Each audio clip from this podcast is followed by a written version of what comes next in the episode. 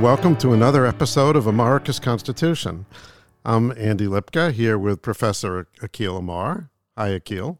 Hi, Andy. Welcome back. Bienvenue.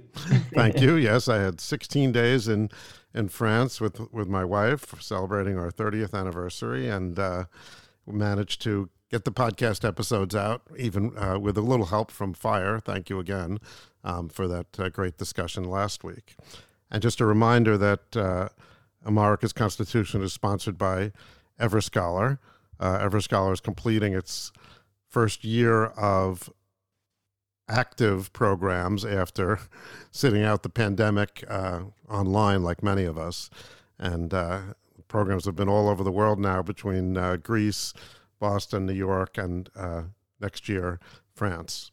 So, and Andy, speaking of first year, we're approaching the 1 year mark for this podcast. I think we've got maybe another month or two to go. And I think at some point we'll kind of end season one and launch a season two, maybe with some tweaks and revisions. So to the audience out there, if you've got suggestions for either a substance or style and structure of that you'd like to see in season two, let Andy know. Yeah, and just to remind the audience that there's a facility on the website, akhilamar.com, on our podcast page for you to leave comments. You can leave verbal comments or written comments or both. And some people have done that, so please do that. Also, one other thing on Professor Amar's website relating to his book, The Words That Made Us, we've had the opportunity to we've created an opportunity for people to present errata, or things that they find that are incorrect in the book or they believe are incorrect or questionable. And we've said in the past that you could send an email to errata@akhilamar.com. There was a problem with that email address, which has been fixed. So if you tried before, you can try again and that'll work. Okay. So the subject of the week, in the newspapers, is a subject that we've discussed before, the question of so-called term limits for Supreme Court justices. And this is because the Biden commission on the Supreme Court has issued a draft report, not the final report. And it's been in the news. Lots of people have been weighing in on it, including some of the commissioners in public, so which is interesting. And presumably that makes some fair game for our commentary. Exactly. And Andy, of course, we've done previous episodes, beginning with our 18 arguments for 18 years. And then we revisited that issue when I testified before the commission in July. So this will be round three. It'll be deeper, but maybe sort of shorter than our previous conversations. And I know we've promised our audience that we're eventually going to come back to our conversation about books. I still haven't told the audience about book blurbing and book touring and selling the book through all the way to the end. And I've actually, while you've been, eating raspberries and strawberries in Paris, I've been hard at work trying to sell the book through on Midwestern road trip. So I'll have some stuff to report about that. But we thought, actually, since the iron was hot, since the commission is in the news, we should do that this week. Yeah. And, speaking of feedback from the audience, we, track our listening numbers and so forth. And one of the things that we noticed was when we had our episode discussing the Texas abortion law, which was, we thought, timely, we had a very large increase in listenership.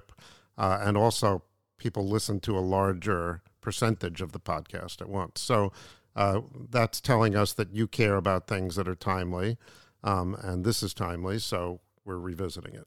But we're not going to rehash all of the 18 reasons that Professor Amar's proposal makes sense and so forth. What we're going to do is look at really the reaction to it, because in the media, I think the coverage, to summarize it very quickly, I would say, court packing, no. Term limits, maybe. And Biden, unfortunately, said when asked on the tarmac about, quote, term limits, unquote, are you in favor of, quote, term limits, unquote, apparently said monosyllabically, no. And that no would be a pretty big no. But I'm not sure he's had a chance to actually digest, all the arguments and the final report. The final report isn't even on his desk yet. But also, and this is important, and you were really careful earlier on, Andy, when you teed up the issue, to say so-called term limits, because one of my more important claims is, from a strict legal point of view, what I'm proposing is not term limits. You are a justice, strictly speaking, for life. You have your title for life. You have your duties, which are Supreme Court related, for life. You have your salary for life. And so in every relevant respect, you are technically a justice for life, even though your duties, your responsibilities begin to shift at the 18-year mark. Right. I think, that one of the issues that we're going to be discussing is whether or not a constitutional amendment is required to enact some of these changes. And I think most people would agree that if we were going to actually kick people out after 18 years entirely and say, you don't get paid, you don't, you're no longer, have the title and so forth, that would require a constitutional amendment. But so, yes, which was in my mind when I said, so-called term limits, and perhaps that was that's because you've got a very legal mind. And so it's very important. If you had been in court, I think you would have said so-called term limits. And in fact, if folks want to read my testimony, which we're going to upload yet again, they will see that was my first point, was actually a note on terminology to say, strictly speaking, this isn't term limits, even though I myself in previous conversations have sometimes used the term limits shorthand. Right. And perhaps,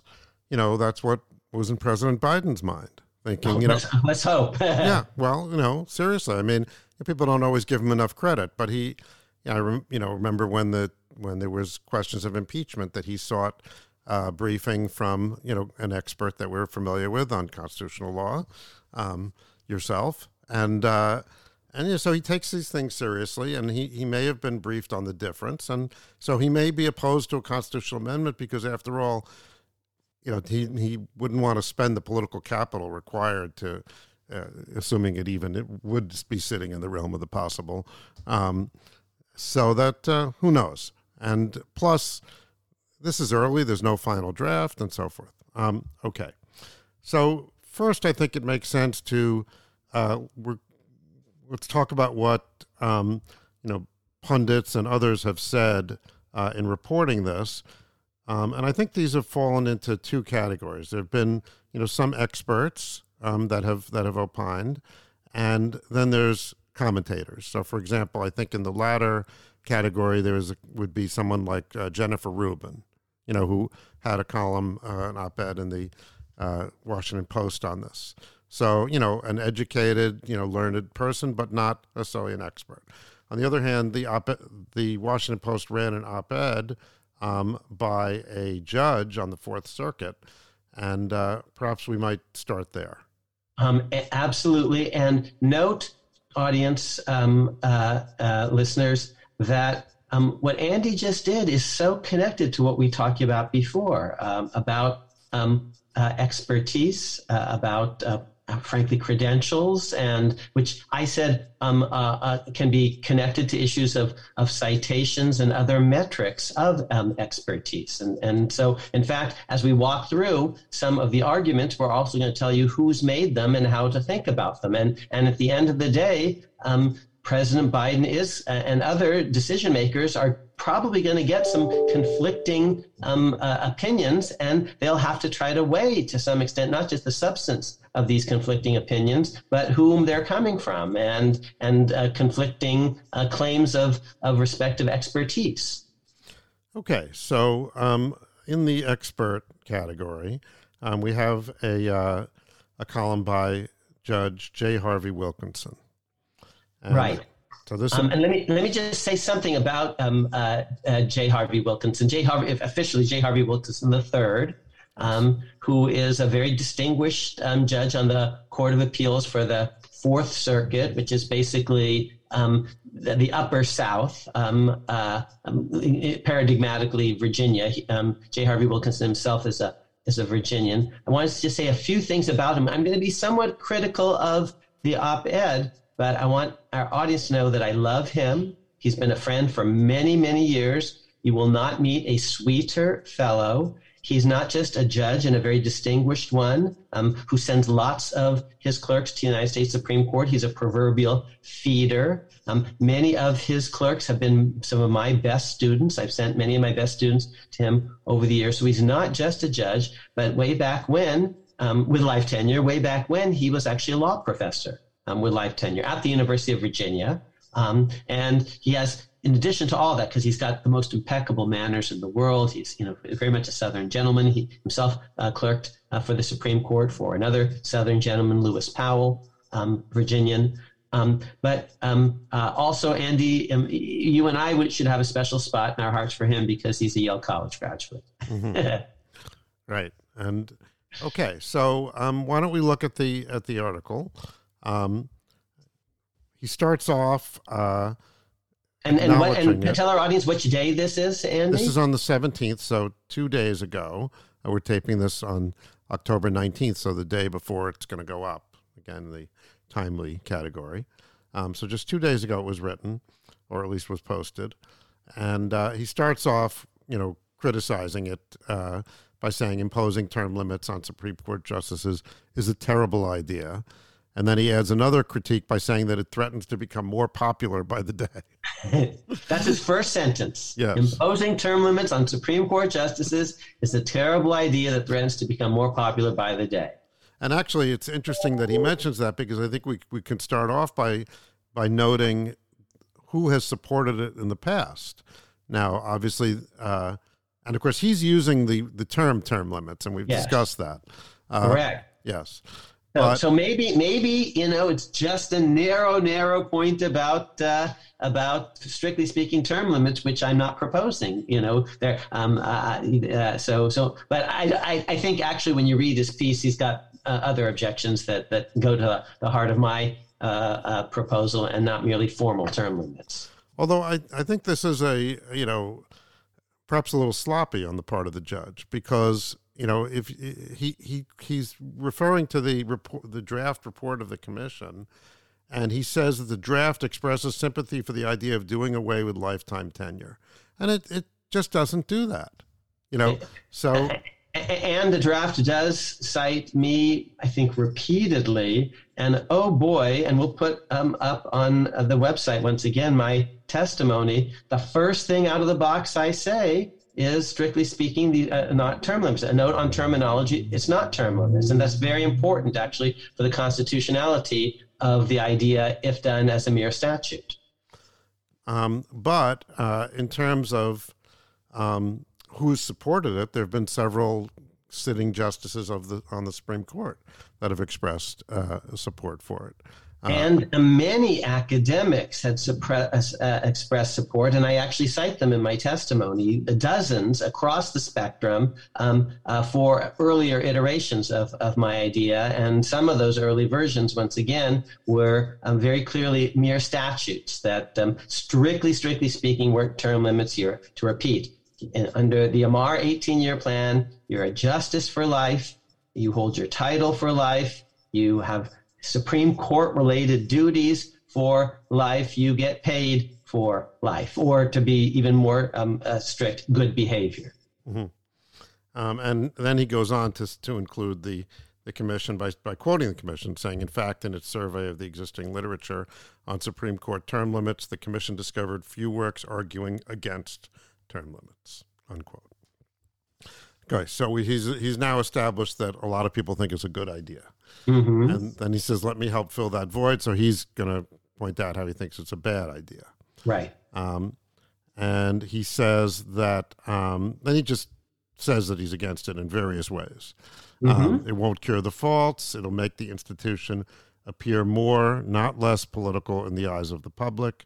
Confirmation battles will become more numerous, but no less feverish.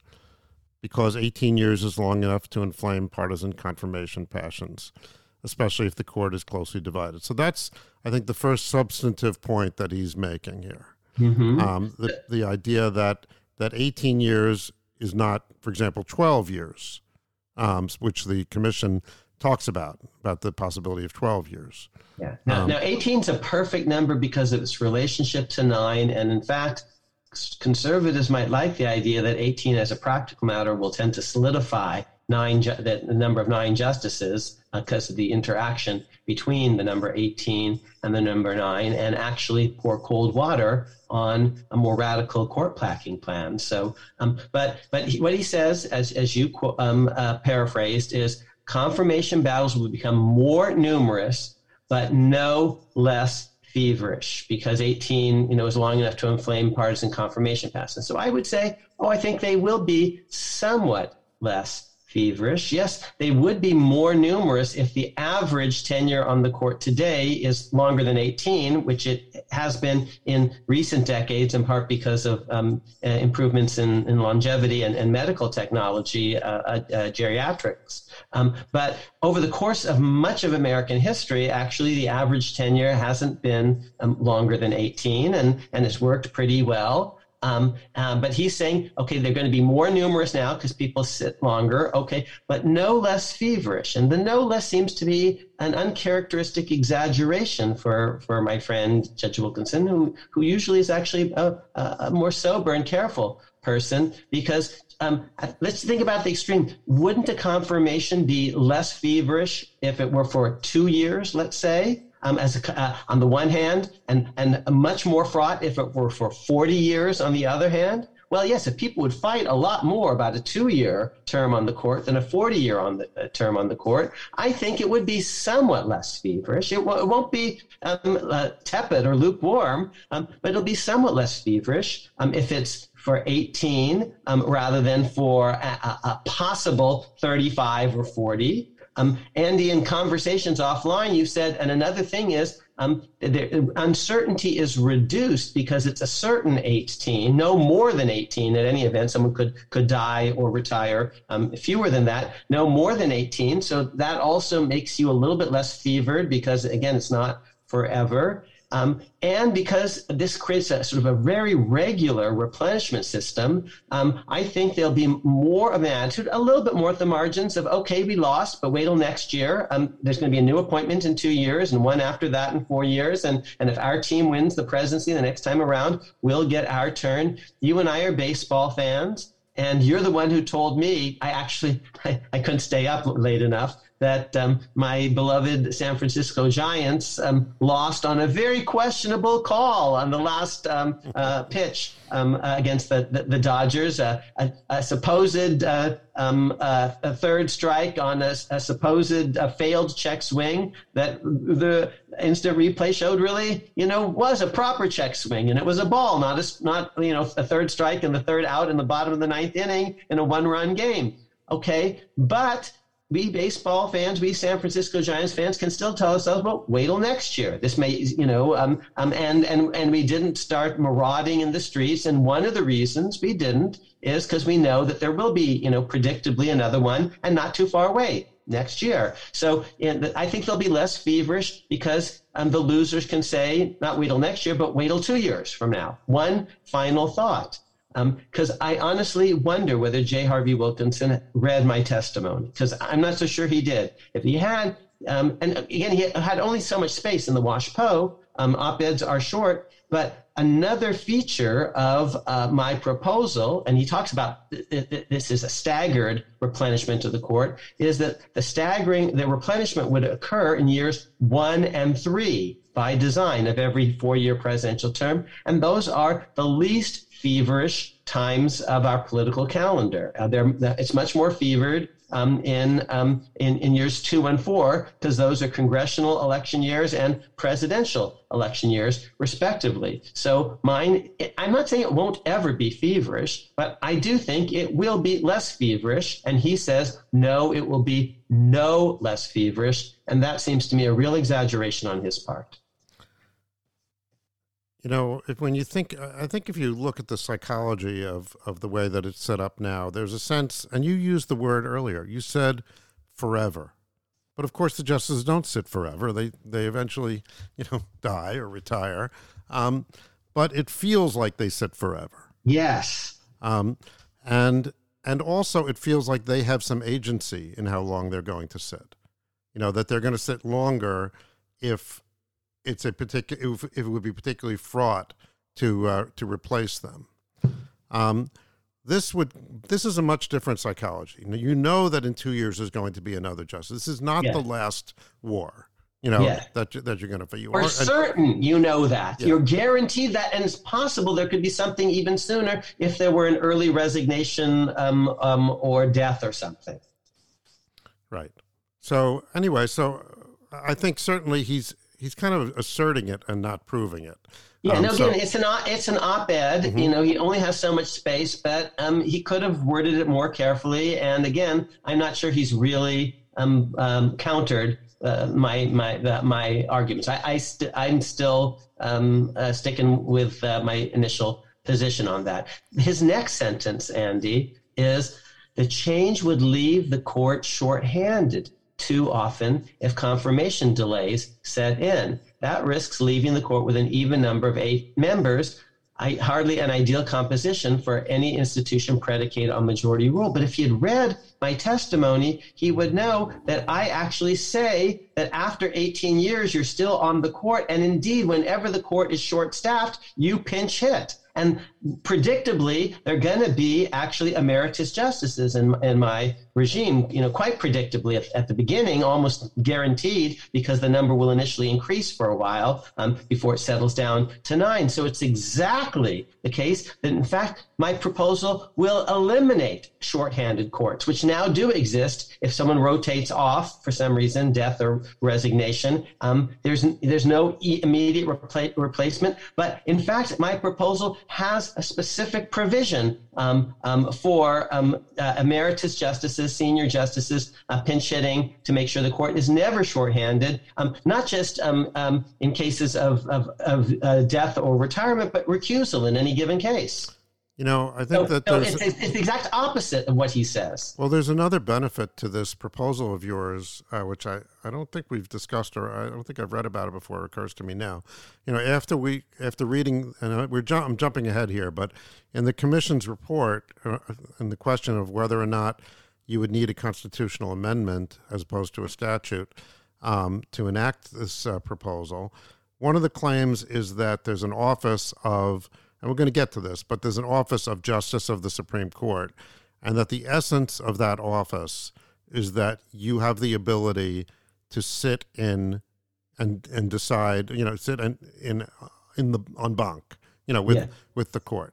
So actually, under this proposal, you're not entirely removing that privilege. I preserve that, and thank you for noticing, Andy, because, I'm, what's the word I'm looking for? Law-trained. I'm, what's the word I'm looking for? An expert on this. I've thought about this for actually more than 18 years. The initial op-ed floating this idea in the Washington Post, of all places, was, in 2002. So that's a constitutive part of my proposal, is that in substance and form, you are a Supreme Court justice for life. And one of the reasons that it is substantively true is you are available to pinch hit en banc, but there are also other purely Supreme Court functions for only Supreme Court justices that you would be eligible to perform: administrative, ceremonial, docket management.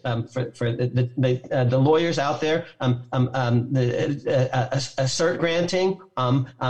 You could play a role a special role, perhaps helping masters and magistrates in the Supreme Court's original jurisdiction, which many of the justices don't pay much attention to. And those are all, and there are others in addition, classic Supreme Court functions as such. We don't have actually, in general, lower court justices pinch hitting at the Supreme Court when it's short-staffed, or helping to decide cert petitions, or doing Supreme Court ceremonial and administrative stuff, which is part of the job, to repeat, of a Supreme Court justice. That was all very carefully put into my proposal, which is why, honestly, I wonder whether my friend Judge Wilkinson actually read my testimony.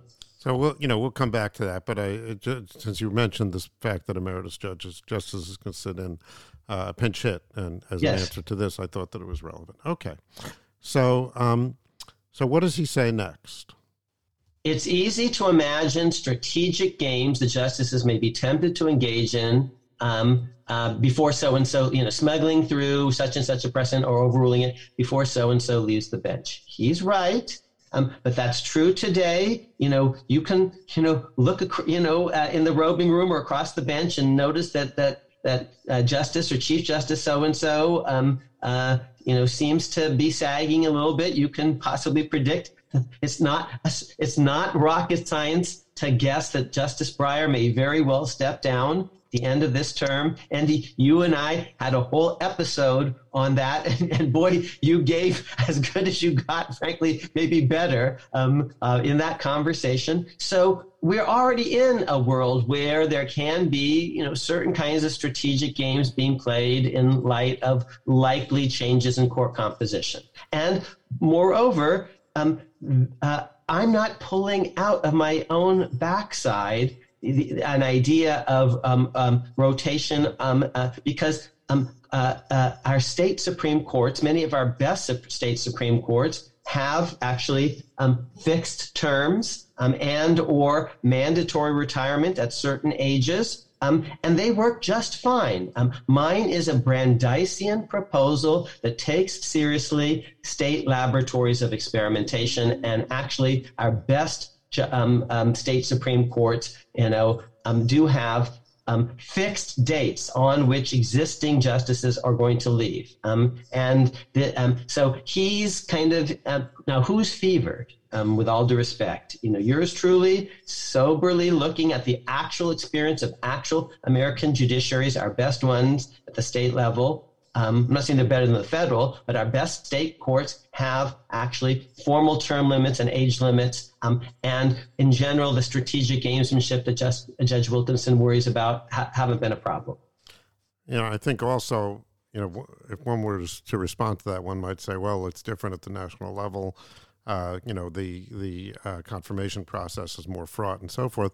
So mm-hmm. perhaps looking at other countries as well and right. their national level, and there we have a similar situation. Right, we do. And he poo-poos that later in his op-ed. I'm so glad you mentioned. He says, oh, what do we have to learn from, you know, Britain or Germany or Italy or France or India or Japan, you know. And I think we can learn a lot from other regimes. We don't have to slavishly follow them, but it is relevant that, and several of the witnesses mentioned this before the commission, especially the comparative law experts like Professors Tom Ginsburg and Professor Vicki Jackson, that no major democracy actually has a pure lifetime model of full active service. So it reminds me of that scene in The Princess Bride. Judge Wilkinson's kind of poo-pooing of Germany, France, you know, England and their experience. It's like in The Princess Bride when the Wallace Shawn character says, you know, Plato, Socrates, Aristotle, morons. So I think, you know, we can learn from states, the best ones. Some states actually have bad judiciaries with partisan, that is, you know, political party contested elections. I don't like that, but some of the best states, many of them, have age limits and formal term limits, and it hasn't been a problem. His next sentence, Andy, is, you know, he asks a good question.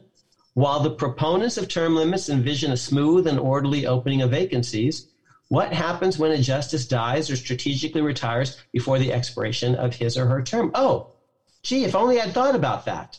Oh, wait a minute. I did, and I address it in considerable detail in my proposal and my testimony, and it actually, with all due respect, Jay, it cuts precisely the other way. So first, I say if there is a vacancy, it's just filled by what I call a replacement justice, just for the remaining period of the original 18-year term, the rump, so to speak. So if a vacancy occurs in year 15, the replacement's going to serve just the remaining 3. The vacancy occurs at year 17, the replacement justice will just serve 1 year. It's exactly like the Senate, which has fixed 6-year terms and a staggered replenishment every 2 years, unless someone dies or retires, in which case there's a replacement senator, just like that. Okay. So, but he says, you know, what if you strategically retire? Oh, gotcha there, because it's the exact opposite. With all due respect, Jay, today, justices strategically retire on the watch of a president whose vision they happen to admire, and that's acting politically. Today they can do that. In Amar's world, if you try to strategically retire early, what have you gotten? At best, you get a perfect clone to replace yourself, you know, who, if it's a mere strategic retirement, you could have stayed yourself. So, you know, if you have yourself for 18 years, or at best, if you try to strategically retire, you have someone that you hope will be a lot like you for the remainder of your 18-year term. So this actually solves, in general, the problem of strategic retirement. That's what makes it a better system that we have today. With all due respect, Jay, did you read my testimony? I know that's very fierce, but you're my friend, and you're entering the public space with this op-ed, and you have a standing invitation to come on our podcast and push back the way Philip Bobbitt came and push back, and others have come, and Gordon Wood and push back. We would love to have you on the podcast, but I actually think that that question that you asked was actually it's a question that undercut your own argument powerfully. So does the do you have like a LIFO? I forget. So like last in, first out on the, or do you have the president select among the emeritus? System. Yes, I actually have the most senior. I have emeritus justices who can pinch hit, and if the emeritus justices aren't available to pinch hit, then you could have replacement justices. But among the emeritus justices, it's I think in order of actually their seniority. Right. Okay. Yes. But you could change that if you wanted. You could modify all of that. But again, so here's the one thing that you don't get with a strategic retirement. You don't get to basically lengthen your allotted 18 years of full en banc influence. You either do it yourself, or at best, you do it by proxy, by someone that you hope will actually vote as you would have voted. So that means there's almost no strategic benefit at all to a retirement. Whereas today, again, by contrast, you're not going to live forever. But with a strategic retirement, you get another, 30. When you retire, when there's a like-minded president and a like-minded Senate, you get to project your influence for another, predicted 20 or 30 years. What happens at the end of the term if the Congress hasn't approved the replacement? Who do you stay on, or does someone?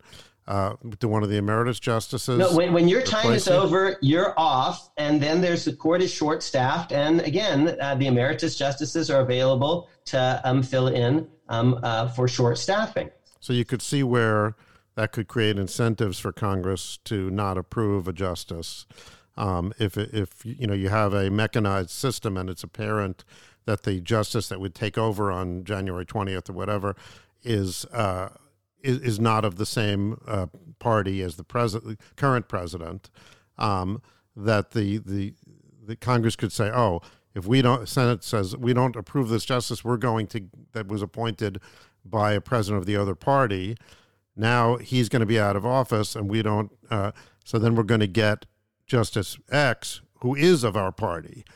So therefore, we're going to just vote against whoever he puts up.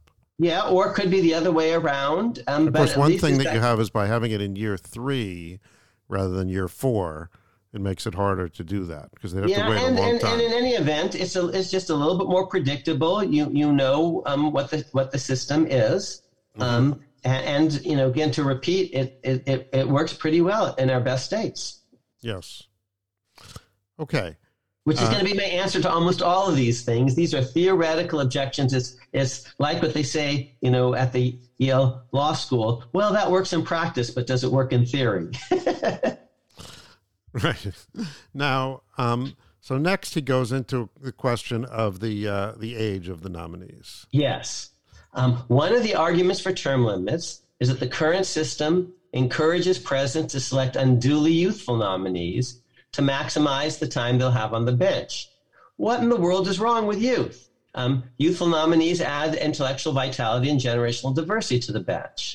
The past 7 justices were 48, 53, 49, 50, 54, 55, and 50 when nominated. So he says, what's wrong with youthful nominees? And I'm saying, actually, And Andy, you're the one who helped me see this really clearly in our offline prep for this meeting. You can, if they're the best folks around, nothing prevents you from nominating them under my regime as well. So the real point is that the current system might give presidents incentives to pick people even younger than that, just in order to maximize their years of influence. And we may be spiraling into a system of picking people, too young. But again, if the best one out there is 37 years old, you can pick her under my regime as well.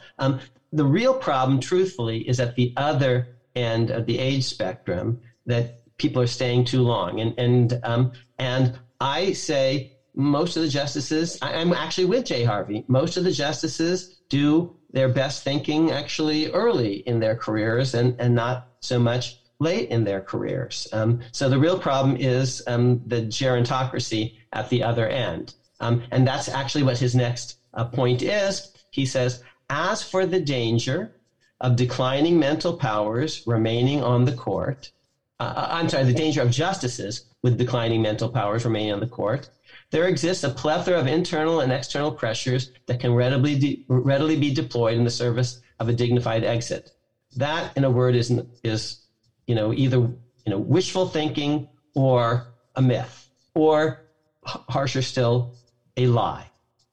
We've had lots of problems with justices who are too old. Now, if the problem is extreme, someone who's just doddering, there are internal and informal pressures, but read the Brethren. William Douglas refused to step down, basically, and so the other justices made an informal agreement among themselves that they'd never allow him to cast the decisive fifth vote on for one side or the other if they were divided 4-4. But that was all just a very troubling improvisation, because you do have a problem. The problem is that people don't totally perceive their deterioration. And even so, maybe you can deal with the most extreme situations, with a plethora of internal and external pressures, maybe.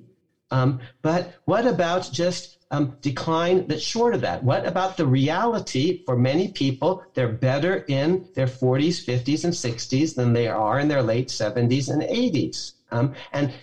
If that's a general truth, even if not true in every individual case, and if decrepitude sneaks upon you, unawares a little bit gradually. And you and I talked offline about, since you're an ophthalmologist, myopia and how it seemed to just creep on me. I didn't realize, when I was in fourth grade that my eyesight was deteriorating, because, I wake up every day and it doesn't seem so different than the day before. It's not as if one day I wake up and, oh my God, my eyesight has deteriorated 30%. Well, if that's true of cognitive capacity, if it's gradually deteriorating and not to the point of being doddering, but you're not as good at 80 as you were at 50. Well, if that's true of lots and lots of people, then maybe an 18-year idea about, is a good one. You're on the court thereafter. You're available to do all sorts of other things, but maybe things that matter less than being each and every day the possible decisive vote. En banc. And Andy, that I've worried aloud with you a lot about whether my latest book is as good as books that I wrote in my 30s and 40s. And I'm relieved to tell you, the audience, that at least so far, readers tend to think it is. And I've had readers, some of just in general, on Goodreads and Amazon.com. And some of the people I most respect, from Andy Lipka on down, careful readers, have also said they like this better. Andy knows that I've gotten some really generous emails from very prominent people who have read this book and say, this is really good. But I worried. Have I lost a step? Am I as strong at 63 as I was at 43 or 48? And I'm still worrying, Andy, will I still have it at 73? How about 78? How about 83? And actually, I think that in the case of this particular point by the judge, you have to look at the way these things interact. So, for example, we're talking about a justice that stays on the court when they are, doddering. Okay. And they're doing, and so they might do it just because they want to be on the court. They like being on the court. They want to make a mark, and so forth. But they also might be doing it because they don't like the president. Yes. The current president. And now, first of all, who gets to pick the justices? Ultimately, we want the people to have something to say about that. And the people vote for the president. They don't vote for the, for this justice to make that decision. So that's one point. So you have a democratic deficit, when that justice stays on the court. In addition to, and that creates an additional incentive for them to do it when you have this other problem that they may not be as good a justice to begin with, at that point. So these things work together, and then finally, with all due respect, if these internal and external pressures could readily have been deployed, then why is Justice Breyer still on the court? And why did, Ruth Bader Ginsburg stay on as long as she did, given the political realities, and so forth. So where are these internal and external pressures? Right. I'm with you on this stuff. I worry about that myself. And Andy, I do, because we've had, I keep asking, am I losing a step? How does this book compare to my previous books? And I'm only 63, and I'm worried about whether this new one is as good as the other ones. And I'm actually happy to report, I personally think it is. But again, you don't perceive your own deterioration, all this. Only, your friends will be able to tell you that. And we actually have a solution for this problem. It's called EverScholar. So you come and you measure yourself against the best faculty and the best scholars, the best students, the most motivated people. And it's not a competition, but what we find time and again is actually when you do immerse yourself in the intellectual world, that you've got more than you think. But anyway, that might be counter to your point, but there you go. I think we've actually covered most of Jay's biggest points. Were there any others that you wanted to highlight? We're going to post his piece, of course, on the akhilamar.com website. Yeah, I think that's most of it. He talked about the one other point I think that's worth addressing briefly, because the commission goes there as well, is the question of what will term-limited justices do after they're out of office, that it would be unseemly, that they might have, a conflict of interest. They're trying to impress, people in industry or politics or whatever. And I have two thoughts on that, or three. One, remember, I'm not making up this idea. Our best states do it. Point one. Point two, actually, in my model, you are a justice for life, and you have lots of important things to do. Writing circuit, pinch hitting, helping the Supreme Court pick its cases, that is certiorari, administrative stuff, ceremonial stuff. You can help out, especially on the original jurisdiction side of the docket. My proposal actually is the sitting active justices help determine the duty roster for the senior justices, and in the process of doing that, they're determining their duty rosters for themselves as individuals, post 18 years. And so they are going to, I think, be in a very good position to come up with some things that they think they'll be good at doing and will like doing in their senior years. Right. I mean, I doubt we're going to see the specter of 18-year Supreme Court justices who are likely to be somewhat older anyway than the current when the current ones get appointed, as Judge Wilkinson says. What they're actually going to do is write lots of books. Right, exactly. I don't think you're going to see them as lobbyists and so forth, and I'm not sure that they really would have influence anyway. And they're not going to want to be ex-justices. They want to be sitting justices, senior justices, writing books. Mm-hmm. And I'll tell you one other thing. But their books may not always be great, truth be told, because actually that might not be their comparative advantage, but I still want to hear what they have to say. Right. I mean, we can look at what justices that have retired have done. Yes. Right? I mean, like Sandra Day O'Connor and Justice Stevens, you know. Justice Souter, and many of them actually are writing circuit. I have to just give a shout out to David Souter because he really is one of my heroes. He left way before he needed to.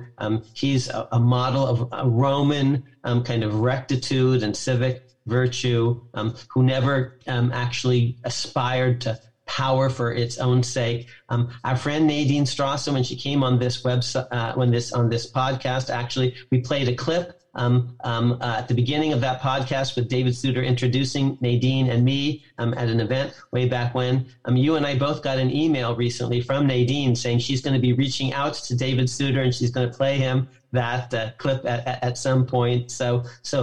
Oh, and wouldn't it be cool if we could get him? I don't think he will because he's very shy, but get him on the podcast. So, but one thing actually justices might do in their senior years is, again, what I called ceremonial and administrative, but also I call them public relations things. Meeting with eighth graders, meeting with foreign dignitaries, talking to the likes of you and me, and helping to explain to America what it's actually like to be on the Supreme Court, the pressures and the possibilities. That would be such a useful function to perform, and you're getting paid for life. To repeat, Jay, my model is only so-called term limits. Strictly speaking, you're a justice for life, you have your title for life, you're in your office, and all sorts of genuine Supreme Court relevant related duties. Yes, and also, just to make a final point there, we can look at the fact that justices that sit on the court now have the option of resigning and pursuing careers in the private sector. William O. Douglas or the public sectors. William O. Douglas famously wanted to be president.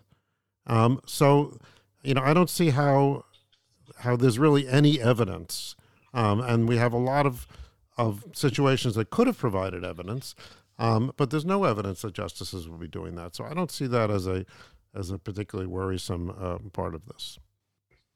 Okay. Good. Okay. So I think we've done justice to the judge, and to repeat, I adore Jay. I always have. He knows that. You know, he's been so generous to me over the years, and since I've pushed back very hard, but he started it, as it were. You know, he entered the public discourse. Judge, we'd be honored to have you, on a subsequent edition of this podcast to push back against our pushback. Yes. Okay, so I want to get to the commission, but I think we should mention at least some of the commentary that's come out of members of the commission. So we might mention, for example, Adam White, who is another friend of mine, and in fact, a friend of yours. He's a professor, but he also is an affiliate of AEI, the American Enterprise Institute, and in that capacity, he hosted, our audience might be interested to know, you and me at an AEI event, a big conclave down in Georgia. It was actually my book launch, and you and I drove down together. It was a fun road trip, Belushi and Aykroyd or something, without the misbehavior and the intoxicants. But, you and me did a road trip together down to Georgia at Adam White's invitation, and it was actually there that I launched the book May 3rd, May 4th of this year, which was the pub date for the new book. And in fact, it was at that event right before I did my book event.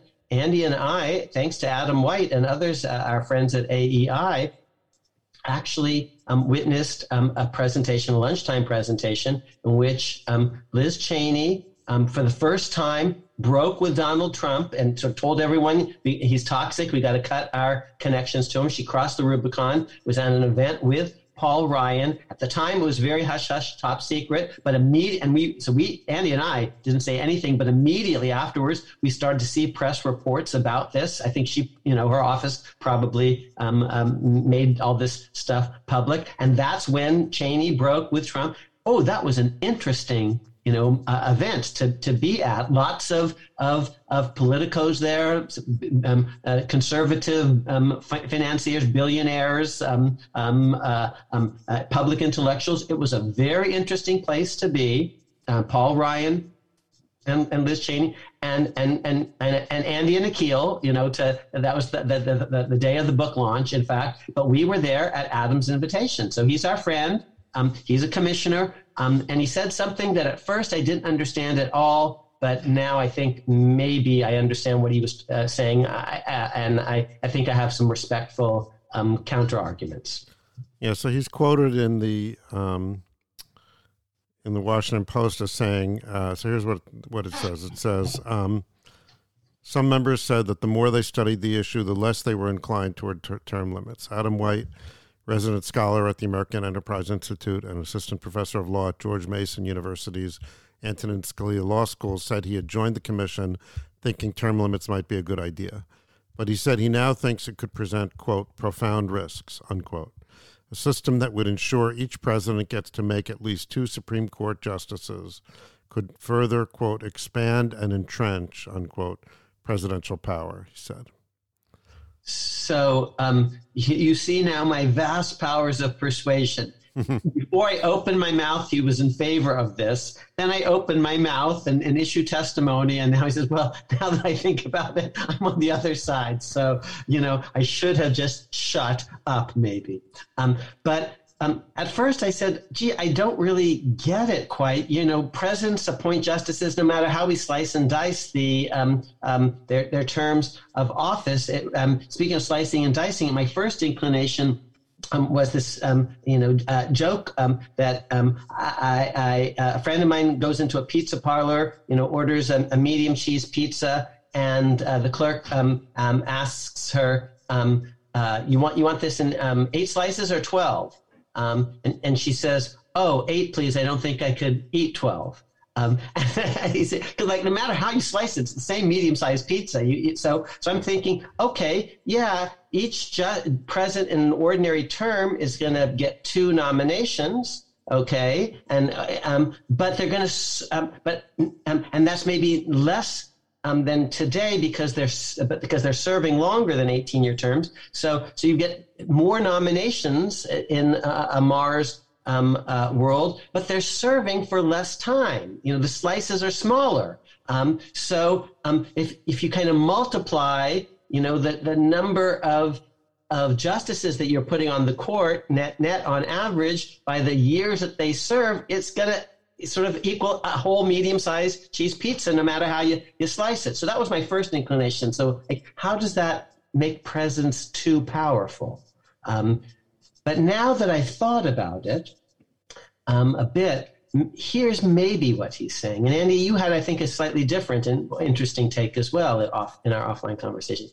Maybe he thinks that the most influence a president has is on a justice in his or her early years on the court, because that's when the issues are most predictable, and a president can predict maybe what a justice is likely to think about the issues on the docket today. And so if you have more people on the court in your early years, that's, more power. In the out years, the issues change. There's lots of drift. And yes, your justices might be on the court for a long time, but they're going to drift away from your ideas as time passes and new issues arise. So maybe that's what he means. Well, I think there's other things as well. I mean, presidential power, is an interesting term, presidential power vis-a-vis what? So one example might be that he might be talking about is the advantages of incumbency, for example. So now, the president, yes, it's true that 16 years later, his legacy will start to fade perhaps, and as you say, he may have less influence on the justice, at that point, or he has no influence, but the justice may be less like his policies at that point. But he's not going to be in office. He doesn't care in one sense. Mm-hmm. Whereas here he'll have as he runs for re-election, he'll have these 2 appointments to point to, dependably, and so forth. But I also think that, it sounds bad, expanding and entrenching presidential power. But presidential power is not really a unitary device. It has various aspects of it, and it's, we don't really want to total it up and say, okay, this president has this much power numerically, and that's a bad number, and if we reduce the number a little bit, it'll be better. What matters is what are the powers? And I don't know that in this case it's bad in terms of what I was saying before, to the degree that the Supreme Court reflects the people. That's probably a good thing in a democracy. And the more that the elected officials get to weigh in on this, the more that will be true. On the other hand, if you have a justice that's served for 40 years, they're very far removed from the electoral process. Right. And so this is a way of, yes, it does. Even if they were not superannuated, even if they put on the court at age 23, so they're only 63, which is, of course, an okay age to be, he says, at age 63. But they're still 40 years after the political coalition that thought that they were, a good person for the court. But here's another way of putting it, Andy. It's another version of it works in practice, but doesn't work in theory. Because states have stuff like 15 years and governors, and that's not generally a problem in the best states. And until recently, the average length of service for a justice was around 18 years, frankly. It's been in the modern era because in part of medical technology, geriatrics, that the average length a tenure of office has extended past that. So 18 years worked just fine. Franklin Roosevelt in his second and third terms alone got, 7, 8, 9 appointments. This would actually regularize it at 4 and smooth it out a bit. So I'm just not quite sure, again, that this theoretical objection really holds, because for most of American history, you had justices who, on average, didn't serve for longer than on average served less than 18 years. And presidents who were able to be elected and reelected, in fact, until Roosevelt, infinitely reelected, and it wasn't a problem. Okay, so now we're going to turn to the commission's draft report itself. As we read through the report, there's it's a 200-page report, but there's a 30-page subset that they've carved out that you can download that, and we'll post it, that addresses term limits specifically, and. As the judge said, there is a tone of being somewhat in favor of the proposal, but they do, in all fairness, list various objections and then argue for them. So some of them we've discussed already, but let me just summarize what I saw as the objections, and then you can comment, Akhil, on those that you think are worthy of responding to. So the objections that they detailed, that some members of the commission or that the commission has noted that others have raised, include the notion that the court's doctrine could be destabilized, the threat to judicial independence, I think we've discussed that, increase in presidential power, we discussed, create gamesmanship in certain cases, increase the total nomination bitterness by having more nominations, the notion that it won't accomplish its objections because it won't fix congressional conflict, and then finally the notion that some have raised that it could not be enacted by statute but would require a constitutional amendment, which would itself be extremely difficult to achieve. And then there's all sorts of issues of what would you put in the amendment. Right. So let's do a lightning round. That last one, I think we'll need to subdivide. Can you do it by mere statute? So, but let's go through the others one by one. Let's imagine that you could just wave a magic wand and it would happen. But some people say, oh, it would be a bad idea if you could make it happen. And then the final one is, can you make it happen by mere statute? Or do you need an amendment? And that's going to be a little more complicated. But let's just do it. And I'll try to avoid filibustering, do a quicker lightning round to go through those one by one. And I'll try to hit the nail on the head. Okay, so first one was destabilizing the court's doctrine.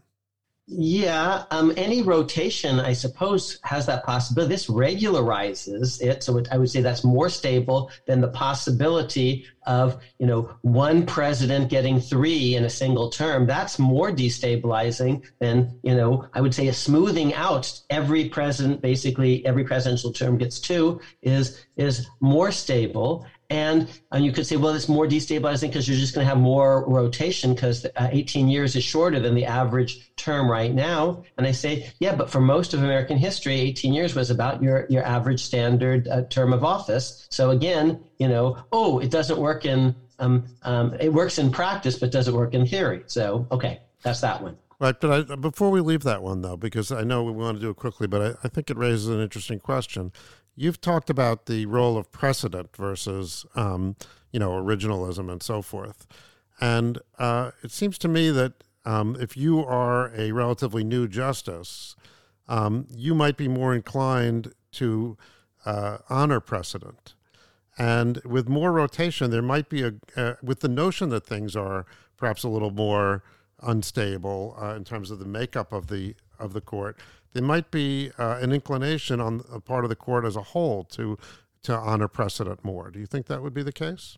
That's possible. And Hugo Black in his first years on the court actually went along with all sorts of things that only later he realized were wrong. A famous case where he joined Cardozo early on, Palco said double jeopardy principles don't apply against states. And he later very famously said, oh, my God, the entire Bill of Rights applies against states. That's Hugo Black's, the mature Hugo Black's better idea. But in his first term, he hadn't come up with it because he hadn't done all the work. And so, yes, maybe early on, justices are just going to go along with precedent because that's what they know and they don't know much else. But after several years, they can begin to develop independent expertise. So that's possible. On the other side, you can say, justices are going to be hesitant to admit that they themselves made mistakes. And so actually, the longer they're on the court, the less willing they're going to be to overturn their own precedents. So it could work either way. Hugo Black, much to his credit,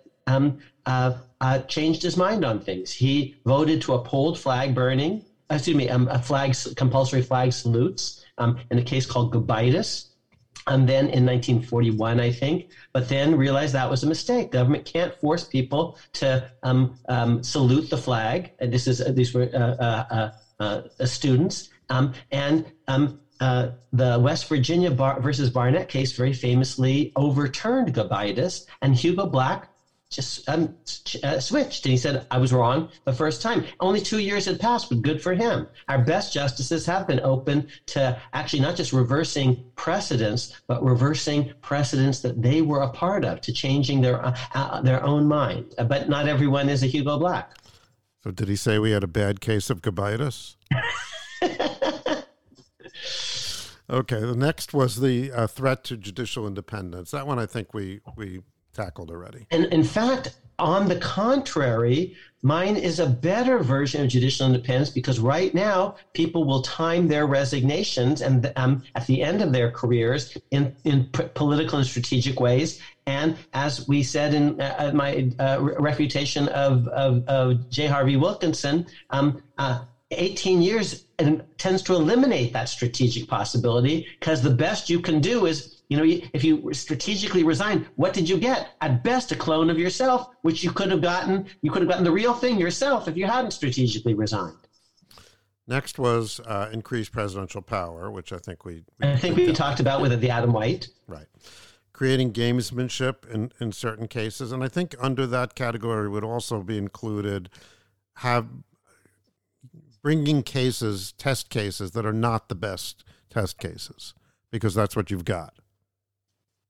Well, again, I think just to know what the rules are in advance. You can say it encourages gamesmanship. You can say it reduces gamesmanship, because right now, it's not as if people aren't making actuarial bets on the older justices and who's going to leave and what would, So I promise you that there were lots of conservatives who were trying to wait Ruth Bader Ginsburg out, and they won. If she had made it another month, they would have lost. But I think no matter what the rules of the game are, no matter what, there will be some gamesmanship.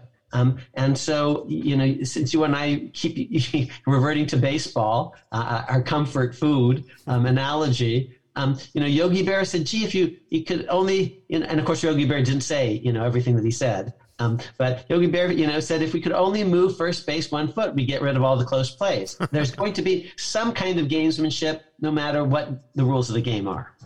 Okay, so continuing with the objections that were voiced in the report by the commission, the next is that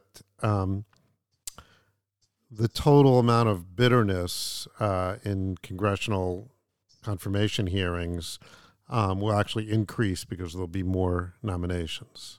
Yeah.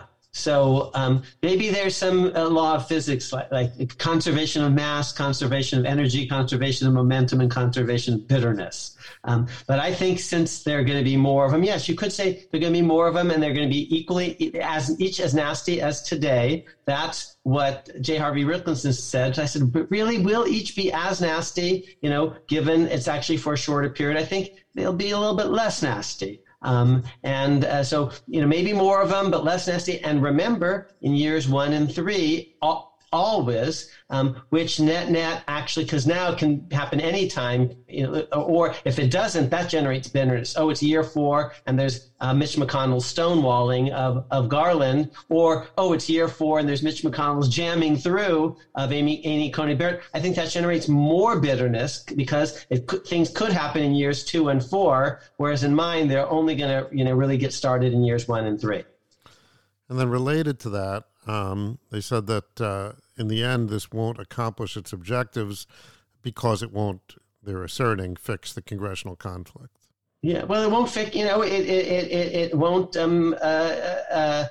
prevent climate change, and it won't guarantee that my team wins the series next year. There are lots of problems in the world that it might not solve. But it will make more regular and routine the interactions between Congress and the Senate and the presidency, and structure them so that they occur at the least angry times in our political cycle. Yeah, I mean, I would add to, we had an entire podcast on the 18 different benefits of this of this plan. Yeah. And so if it only does 17, that doesn't mean it's not worth doing. I think that isn't the only objective, is to fix congressional conflict. And in any event, I don't think it's even one of the objectives. I think the objective is to reduce the temperature. Yes. But ultimately it's up to Congress to fix, its problems. Right. And up to the president. Look, everyone says, Mitch McConnell refused to do his job. His job, as he sees it, is to push back against the president. That's what his constituents sent him to do. That's what his party believes in. But I promise you, if Barack Obama had nominated Amy Coney Barrett, Mitch McConnell would have said, fine, deal. Mm-hmm. So the question is really, even when, remember, the Senate won't always be controlled by the opposite party to the president, and there are going to be times when it's controlled by the president's party, and with enough of a margin of error that it's going to be a sufficient love fest, because that party's going to be in control of the process. With Brett Kavanaugh, they didn't really control it by very many votes. They needed to get almost all of the Republicans on board, so that was going to be more fraught. But if the president's party has 54, 55 senators, it's going to probably be pretty easy. If the president's party has, fewer than 50, he or she, depending on who's present, is going to have to actually meet an opposition-controlled Senate halfway.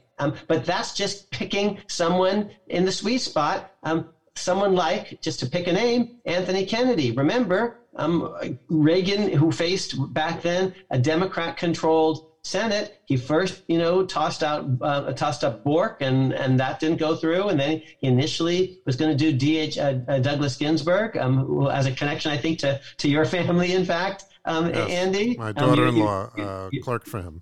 Yes, Sarin clerked for him, and that didn't go through for various reasons. Not because the Democrats torpedoed it, and then though they were able to make a deal on Kennedy, a kind of a Republican that Democrats could get on board for, that Larry Tribe could say, this is someone we can do business with. And in fact, I think even right now, even though it's only the minimal edge, if you want to call it an edge, in the Senate. People are saying, Justice Breyer, step down. And they're implicit in that is that we will be able to replace you with a candidate favorable to the Democrats, or at least acceptable to the Democrats. And then there's no margin for error. And yet they believe that will take place. Right. No. So my friend Dahlia Lithwick should not be holding her breath for another Sonia Sotomayor, because I don't know if Joe Manchin is going to be up for that. And he's the median senator. And if not him, Kristen Sinema. And you got to keep every single duck in line. Okay. And then finally, and perhaps most interestingly, on the list is the notion that in order to accomplish something along the lines of what we've been talking about, it might require, according to the commission, a constitutional amendment. And yeah. I think that, first of all, they want to discuss whether or not it does. But if it did, then it's not going to happen. I think that's perhaps right, although... behind a veil of ignorance, this proposal might be broadly acceptable. There are Republican justices, I think, who have said some nice things about it. Remember, under this proposal, if the Republicans win in 2024, they get 2 guaranteed slots. And every time they win, they get 2 guaranteed, at least nominations, of course. But if they win and they carry the Senate, that's 2 for them, and reliably so. This is not a partisan scheme. I want to remind our audience, as I reminded the commission, I initially proposed this in the Washington Post in 2002 when there was a Republican president, George W. Bush, who had a Republican House of Representatives, and the Senate was closely divided. That's where we are today, but mirror image. A Democratic president who has a Democratic House by a small margin, but still, and a very closely divided Senate. I was for it when George W. Bush was president. I'm for it now when Joe Biden is president. My co-author for that project was the co-founder and co-chair of the Federalist Society, Steve Calabresi, with whom I teach regularly. So this was not hatched as a partisan scheme. It's purely prospective. It phases in. It doesn't take anything away from Clarence Thomas or Samuel Alito or Amy Coney Barrett or any of the existing justices who are described in my proposal as legacy justices. I come up with a scheme of legacy justices, the existing ones, the new regularized justices every 18 years, the senior or emeritus justices after 18 years, and some replacement justices that would be necessary if the court were ever truly short-staffed. If it was a 9-justice court and one person was resigned or passed away, you'd have the vacancy filled just for the rump term, as we talked about before, just the remaining years of whoever left the court out of 18. So different categories of justices. It's purely prospective. And so in theory, I can imagine, suppose you actually said, okay, Akhil, this is a good idea, but we're going to pass the law now, and it's going to start being implemented in 2024 or 2028. I could imagine Republican buy-in, at least conceivably. I could imagine Republican buy-in, not just for a statute, but for a constitutional amendment that was behind a proverbial veil of ignorance when we don't know which party it's going to favor in going forward. Yeah, I'm very dubious on that. First of all, I think if you did do a constitutional amendment, they wouldn't have the discipline to stop at term limits.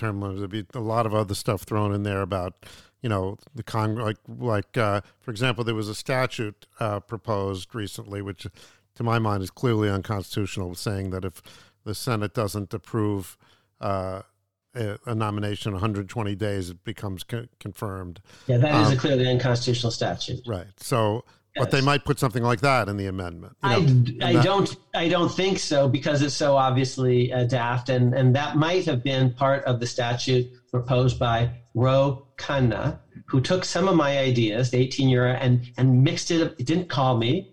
He's a Yale Law School graduate. It didn't call me. Mushed it with a whole bunch of junk, slapped his name on it, so he was out there first, but that's not going anywhere precisely because he didn't do his homework. Bro, do your homework. That's what I tried to teach you at Yale Law School. Okay, now in the podcast, when we talked about this earlier, you talked about doing this as you termed it, a mere statute, and you said it's clearly and easily constitutional. Well, clearly the commission might believe that it's constitutional, but I don't think they believe it's clearly and easily constitutional because they devote fully half of the document here to a discussion of the constitutionality or not. Or they may think at the end of the day, once you sort through all the arguments, they might think it's clearly constitutional and obviously constitutional, but not unanimously so. Some of our commissioners aren't convinced, but that wouldn't mean it wasn't, pretty clear and unanimous. At the end of the day, if the score is 7-3, it's pretty clear, and obvious who won, even though if a vote on a court was 7-2, it's pretty clear who won the court decision, even if it weren't unanimous. So let's hear what the concerns are. Let's go through them. We're taking this final point. Oh, you need an amendment, and that we're going to break it down into its individual components and see if any of them actually is really a close one. Well, I think they have, three points. Okay. Just to summarize, we can summarize them, and then maybe you can go through them. One is they say that the good behavior clause. They discuss the good behavior clause. Mm-hmm. Secondly, in the appointments clause, they say that something to the effect that it creates a separate office of Supreme Court justice. Okay. And that the Constitution, perhaps, this is my gloss on what they said, defines it in ways that puts it beyond the reach of Congress in certain ways. Okay, certain ways. Okay. So that's the... The second one, and it's sort of a subset of that, would be something I alluded to earlier, that participating in the court's en banc decisions is intrinsic to the position of Supreme Court justice, such that removing that by statute would exceed Congress's authority. Also a notion of all the justices having to be, equal in some sense. And now, of course, the question might arise, well, is it equal if we say to, you're all going to have this happen to you after 18 years, even though they're not all at the same point in their term. Good. Okay. Then there's an argument that they make from history that there have been over 200 amendments introduced, according to the document here, calling for term limits in one form or another, or so-called term limits, but not until 2020 was a statute actually proposed. So the notion that people have believed that it has required an amendment for much of the life of the Republic. So let's go through those one by one. Yes. Okay, so the first one refers to the good behavior clause. Right. And remember, under the Amar plan, you are a justice for life, for good behavior. Just to repeat, you have your title, you have your salary, undiminished salary, and you have your duties and responsibilities as a justice on the Supreme Court. You're a justice for life. So strictly speaking, this isn't term limits. Your term is for life. So what is the argument of those that believe that the good behavior clause, is relevant? I think that one is pretty easy. They just, they've been faked out by the label term limits or something and haven't paid close attention to the way in which this is rather carefully lawyered to avoid just that concern. It's someone, I believe in life tenure. I'm the beneficiary of it in another kind of institution. And I promise you, if I'm a professor for life, and I get paid for life, and they want to adjust my job description in various ways, saying, well, Amar, after a certain point, actually, you don't teach in the classroom, you do other stuff, I would say, you know, that's perfectly fine by me. That's a fair deal, especially if they don't change the rules on me in the middle of the game, but that's what they're proposing before I even accept my life tenured position as professor of law at Yale Law School. So the this relevant sentence here, I think, is the debate hinges on the nature of the office of justice of the Supreme Court that the Constitution creates and whether a statute that contemplates that the justices' duties will change after 18 years removes them from that office in violation of the good behavior. And of course, it doesn't remove them for that office. Again, in name, in salary, or even in substance and duties, because you're doing a different sort of thing as a Supreme Court justice. Supreme Court justices do many things. I'm saying, you concentrate on the en banc cases in your first 18 years, and after that, you concentrate on other things. You're still available to do en bancs when needed. But you do other things. Another way of putting this point is, suppose I said to you, I actually have in the history of American jurisprudence one person clearly on my side on this very issue. Who would be other than and the best person for me to have? Maybe George Washington, of course, because it's Washington's president, Washington Constitution, as I talk about in The Words That Made Us. But this is a technical point about Article III, the judiciary. Washington looms larger about Article II, powers and duties of the presidency. So if I had to have one, I could have only one person, who would be the best person to have? John Marshall.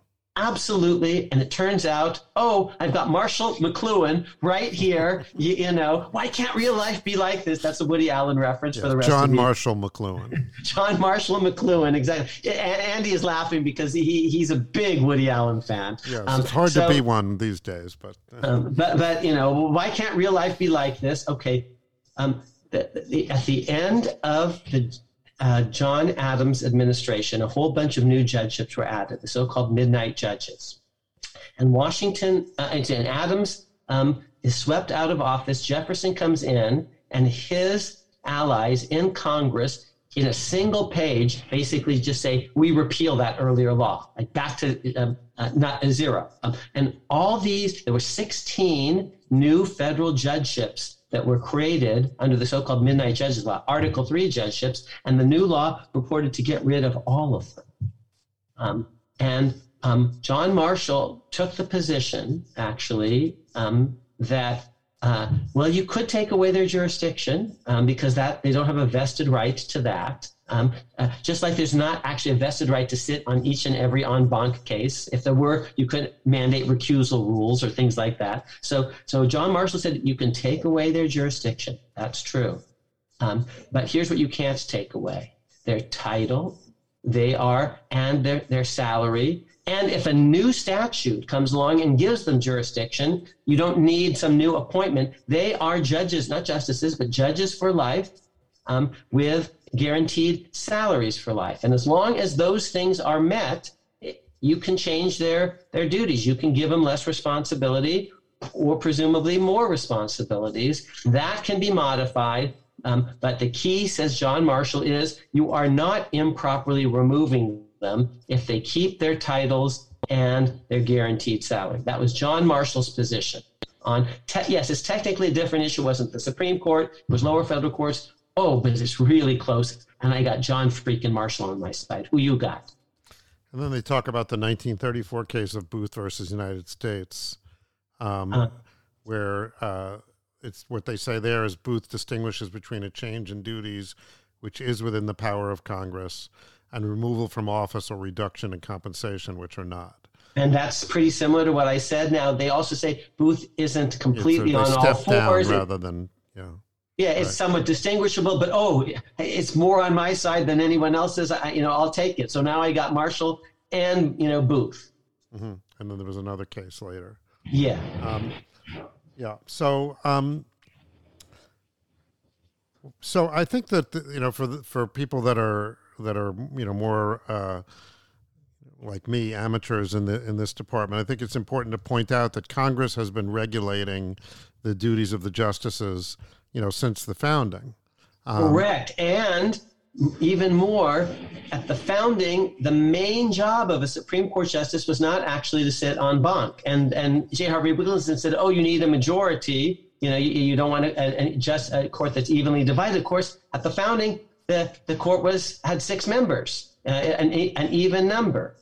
And why did it have six members? As I explained in my testimony, because at the founding, the most important thing that Supreme Court justices did was actually ride circuit. And there were three circuits and six justices divided evenly by three, two justices per circuit. And the whole idea was to bring justice to every man's door. England lost America, lost the American Revolution, because England wasn't paying attention to the back country, to the hinterlands, to its extended affiliates. And Americans realized we have to maintain the allegiance of people in our back country. It's a big, big country. So our Supreme Court justices, this is the first Judiciary Act passed by Congress regulating the Supreme Court, deciding, for example, how many justices there are going to be, six, and telling them what to do, which is what my, you know, envisioned statute would do, sort of modify the duty roster of the justices. But the Judiciary Act of 1789,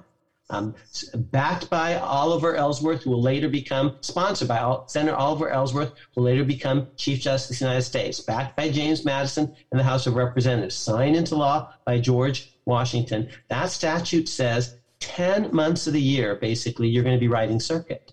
2 months of the year, you're going to be sitting in the national capital hearing en banc cases with the other justices. So I'm saying, gee, if that was okay, and it surely was at the founding, and John Marshall and his compatriots say all that was okay in the companion case to Marbury versus Madison called Stewart versus Laird, upholding circuit riding. If it's okay for the first Congress to say 10 months a year in riding circuit and 2 months sitting en banc, what's wrong with the current Congress saying first 18 years really concentrate on the en banc stuff? After that, concentrate on other things, including kind of riding circuit and going around and explaining the Supreme Courts to people in the hinterlands. Really, I mean, you know, if the Supreme Court meets, you know, 7 or 8 months a year now, and pretty much you're spending your whole time en banc, and when you're doing that for 18 years.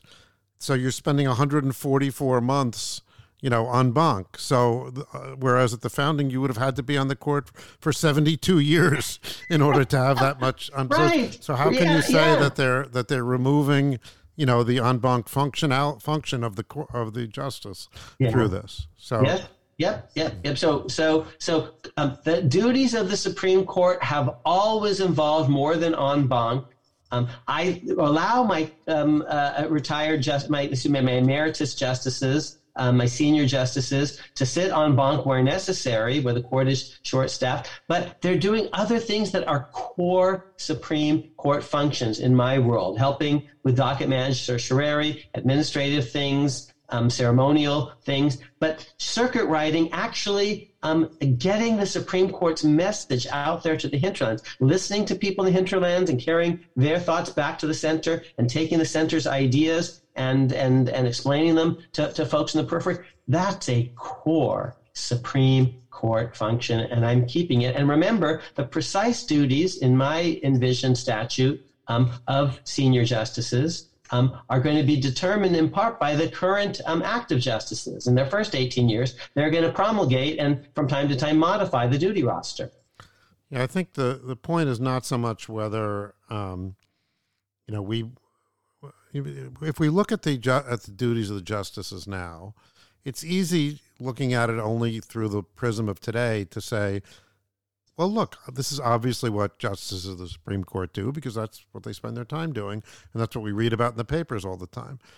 But from a constitutional point of view, that isn't what they spent all their time doing at the founding, and it's, you know, Congress had the right and the ability to decide what it is they spend their time doing. And maybe actually, and this is what I came to see in researching the new book, there was a brilliance in that because actually we want it's a big country, and there's a lot of anxiety that who are these people making the important decisions in my name? I never see them. So there was wisdom in circuit riding, even though it was a real hassle. And maybe actually a Supreme Court whose popularity is lower now than it has been in other decades would benefit from actually having some of its members actually get out and about and mingle and interact.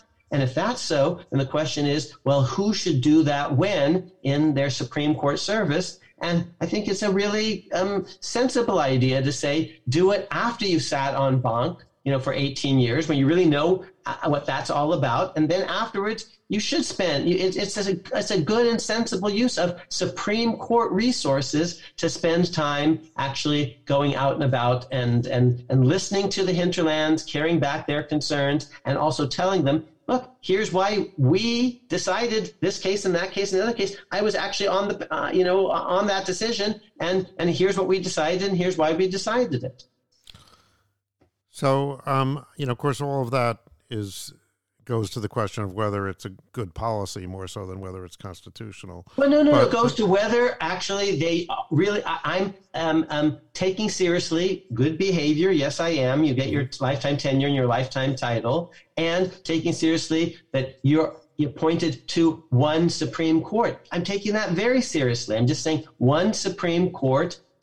It does many things. It doesn't just do en banc decision making. So this is connected. You asked, and there was another point. You said, well, am I treating the justices equally? Mm-hmm. Now, the chief is a different position, although in my world, actually, one little feature, you don't have to have it, but you could just make the chief the person in his or her last 2 years on their 18-year stint of en banc service, full and active service. And that would be even more equal than today. But let's just put aside the chief for a minute. Am I treating the others equally? From one point of view, no. Oh, at a certain point, I'm pushing some people off. Okay, that's not equal. But from another point of view, at the time of your commissioning, every single justice going forward has the exact same package.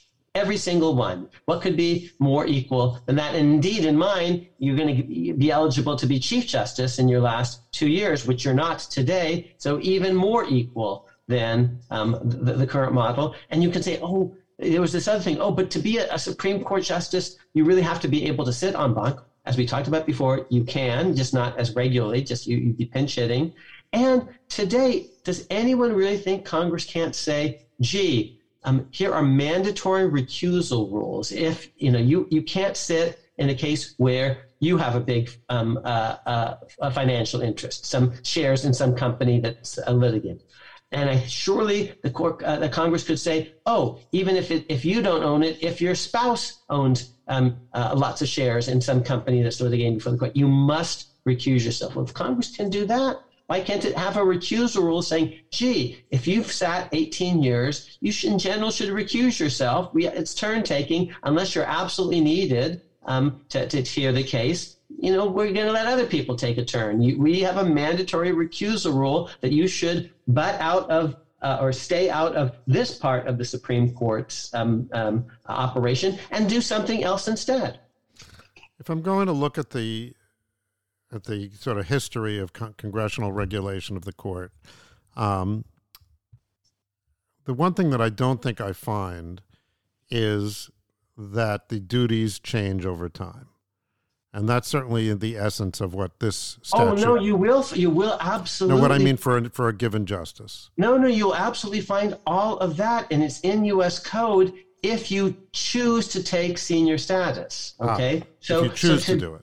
You're right, yes. But there are statutes that say you remain a Supreme Court justice. You don't need to be reappointed. You don't need to be by a president. You don't need to be reconfirmed by the Senate. You have one Supreme Court commission that entitles you by statute, even after you stepped off the Supreme Court, to ride circuit, which is actually what Justice Souter does, what Justice O'Connor used to do, what most actually retired justices have chosen to do since the mid-1930s. So the statutes actually do provide for that. They just don't say you must step down at a certain time, but they say you may.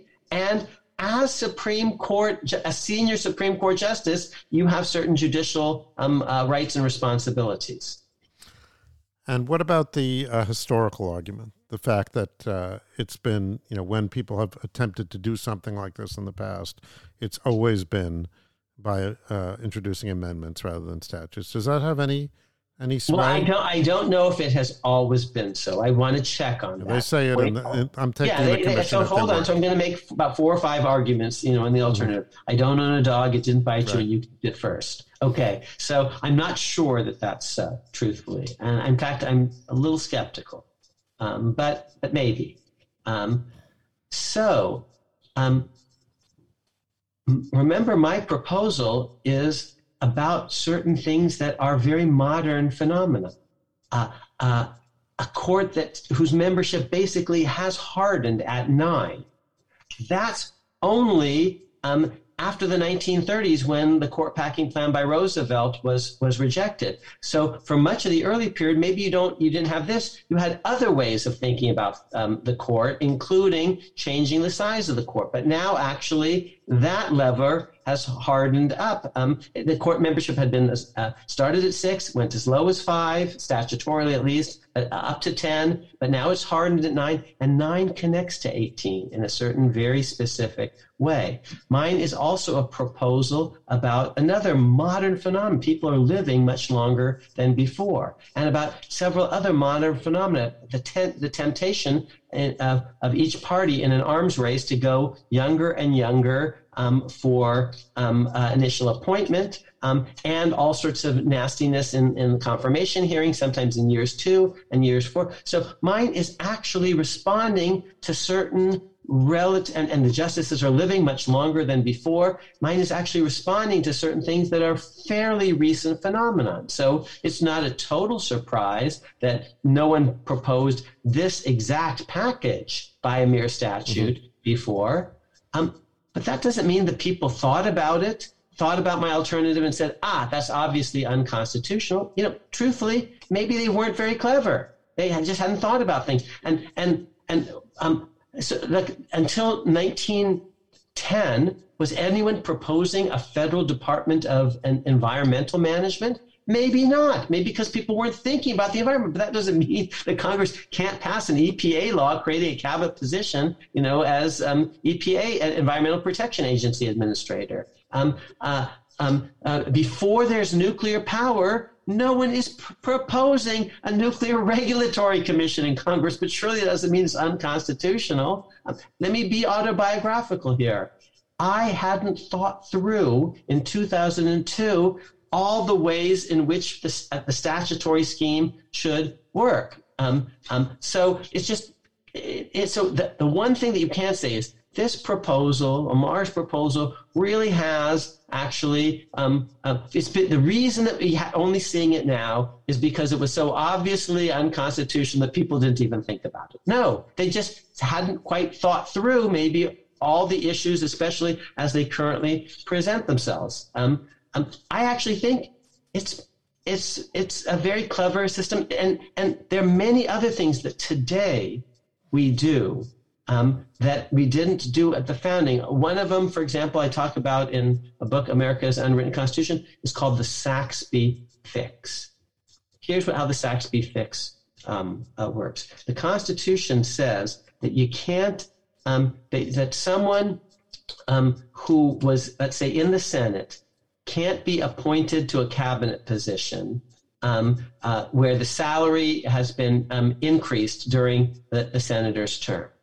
And so you might think, well, gee, if their ordinary cost of living increases, a sitting senator is sort of never eligible for that position, even if she or he is the best person. Hillary Clinton was a senator from New York, but the Secretary of State's salary had actually gone up, and so she's ineligible. No. At a certain point in the late 19th century, Congress came up with a thing called the Saxbe Fix, which we now call the Saxbe Fix. It was originally designed, I think, for Philander Knox in the Grant administration or something. And so they say, actually, you can appoint someone who's a current senator to a cabinet position for which the salary is increased so long as the newly appointed senator, now cabinet officer, doesn't benefit from the increase, reverts back to the old salary at the beginning of their Senate term. And that fulfills the purpose of the constitutional clause. And it's sensible because it means that the president can really pick someone who might be the best person, a sitting senator,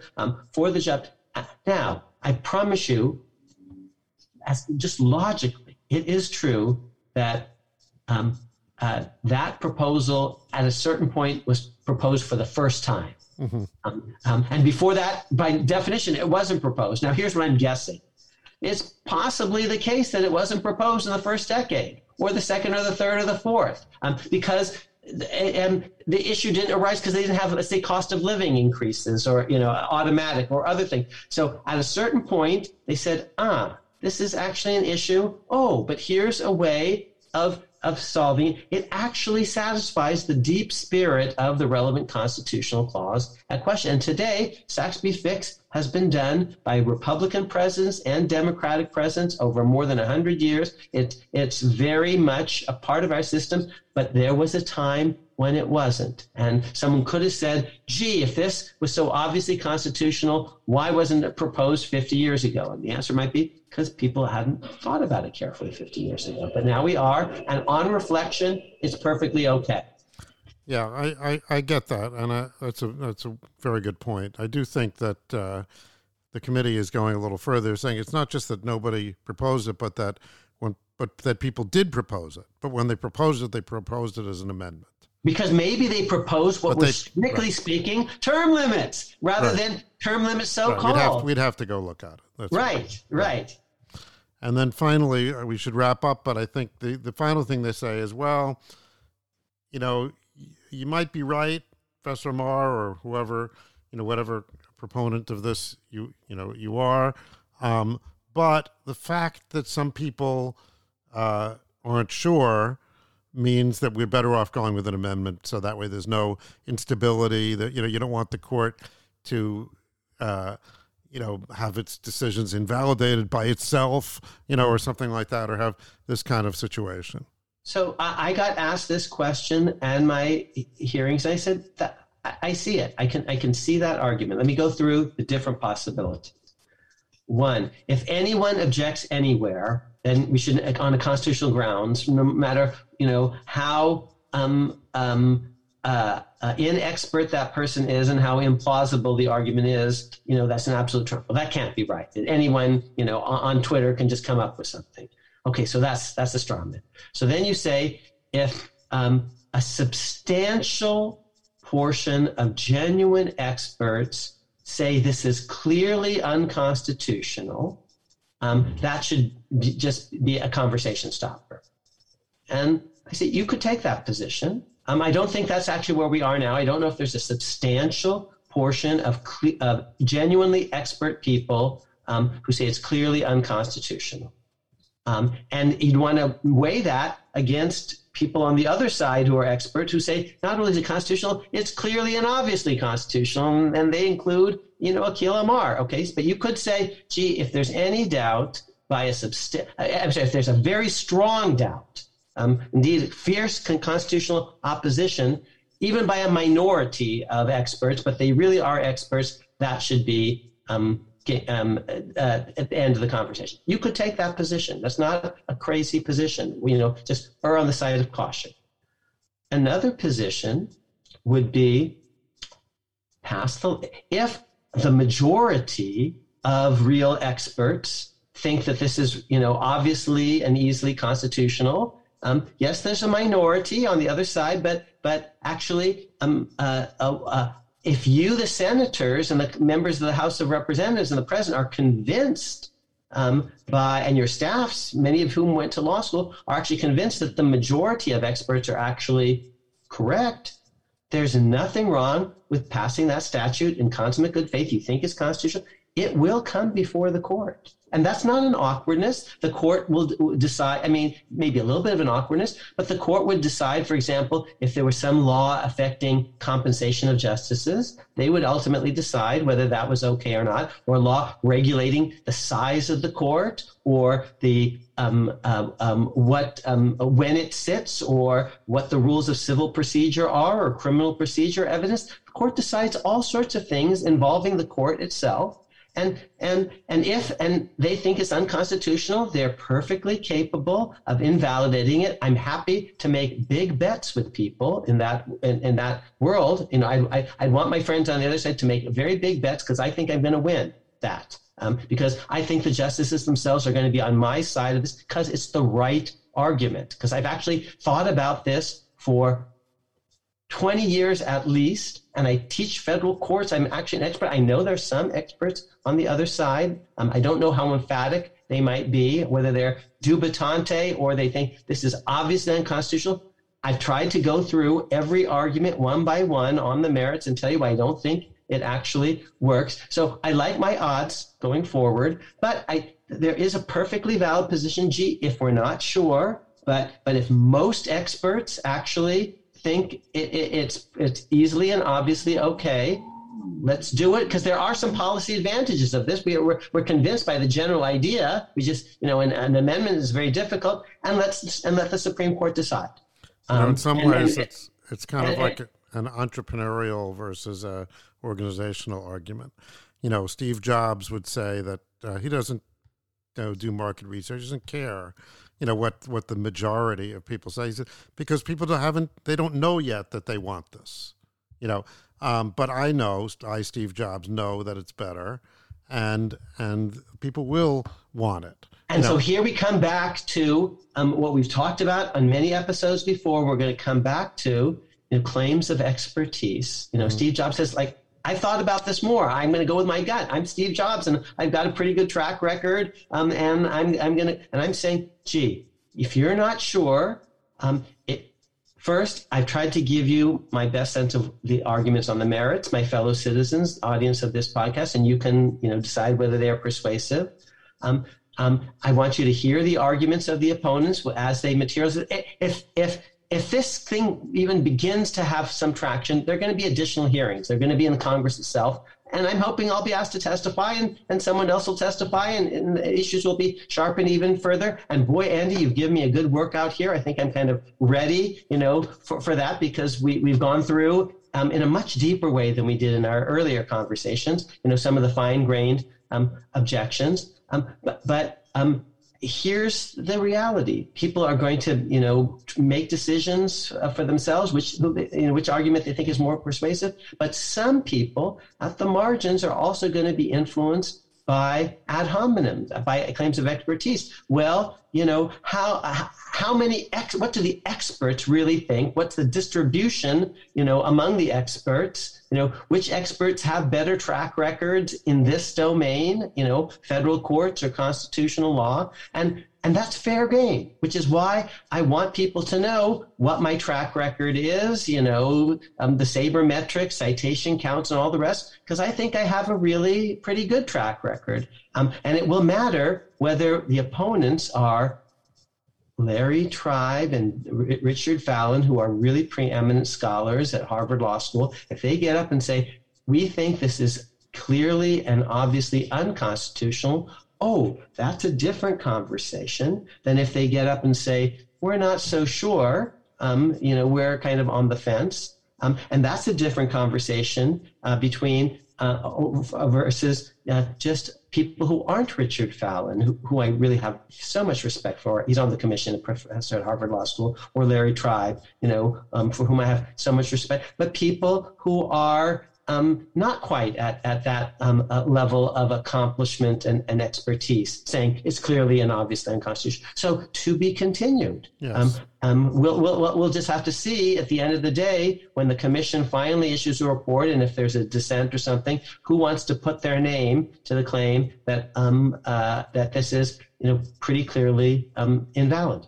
But I think that we're good. I think we've done a good thing here by actually not just repeating your arguments, but taking on the opposition arguments and saying, you know, listening to them, giving them credence where they merit it. And it's way different from saying, oh, it's obvious. You know, but we actually, you know, we actually made the argument. I only had so much space. No, not just you, but I mean, even, you know, like in that editorial, that op-ed from the judge of the Fourth Circuit, you know, he's saying, oh, this is the way it is. There's only so much you can do in an op-ed, which is why we have the podcast and why people are invited. If Adam White wants to come, you know, on our podcast, we will welcome you. If Judge Wilkinson wants to come on the podcast, we'd be delighted to give you time to elaborate your arguments in a more fulsome way. That'd be great. But next week, hopefully, back to books. All right. Well, thank you. Thank you.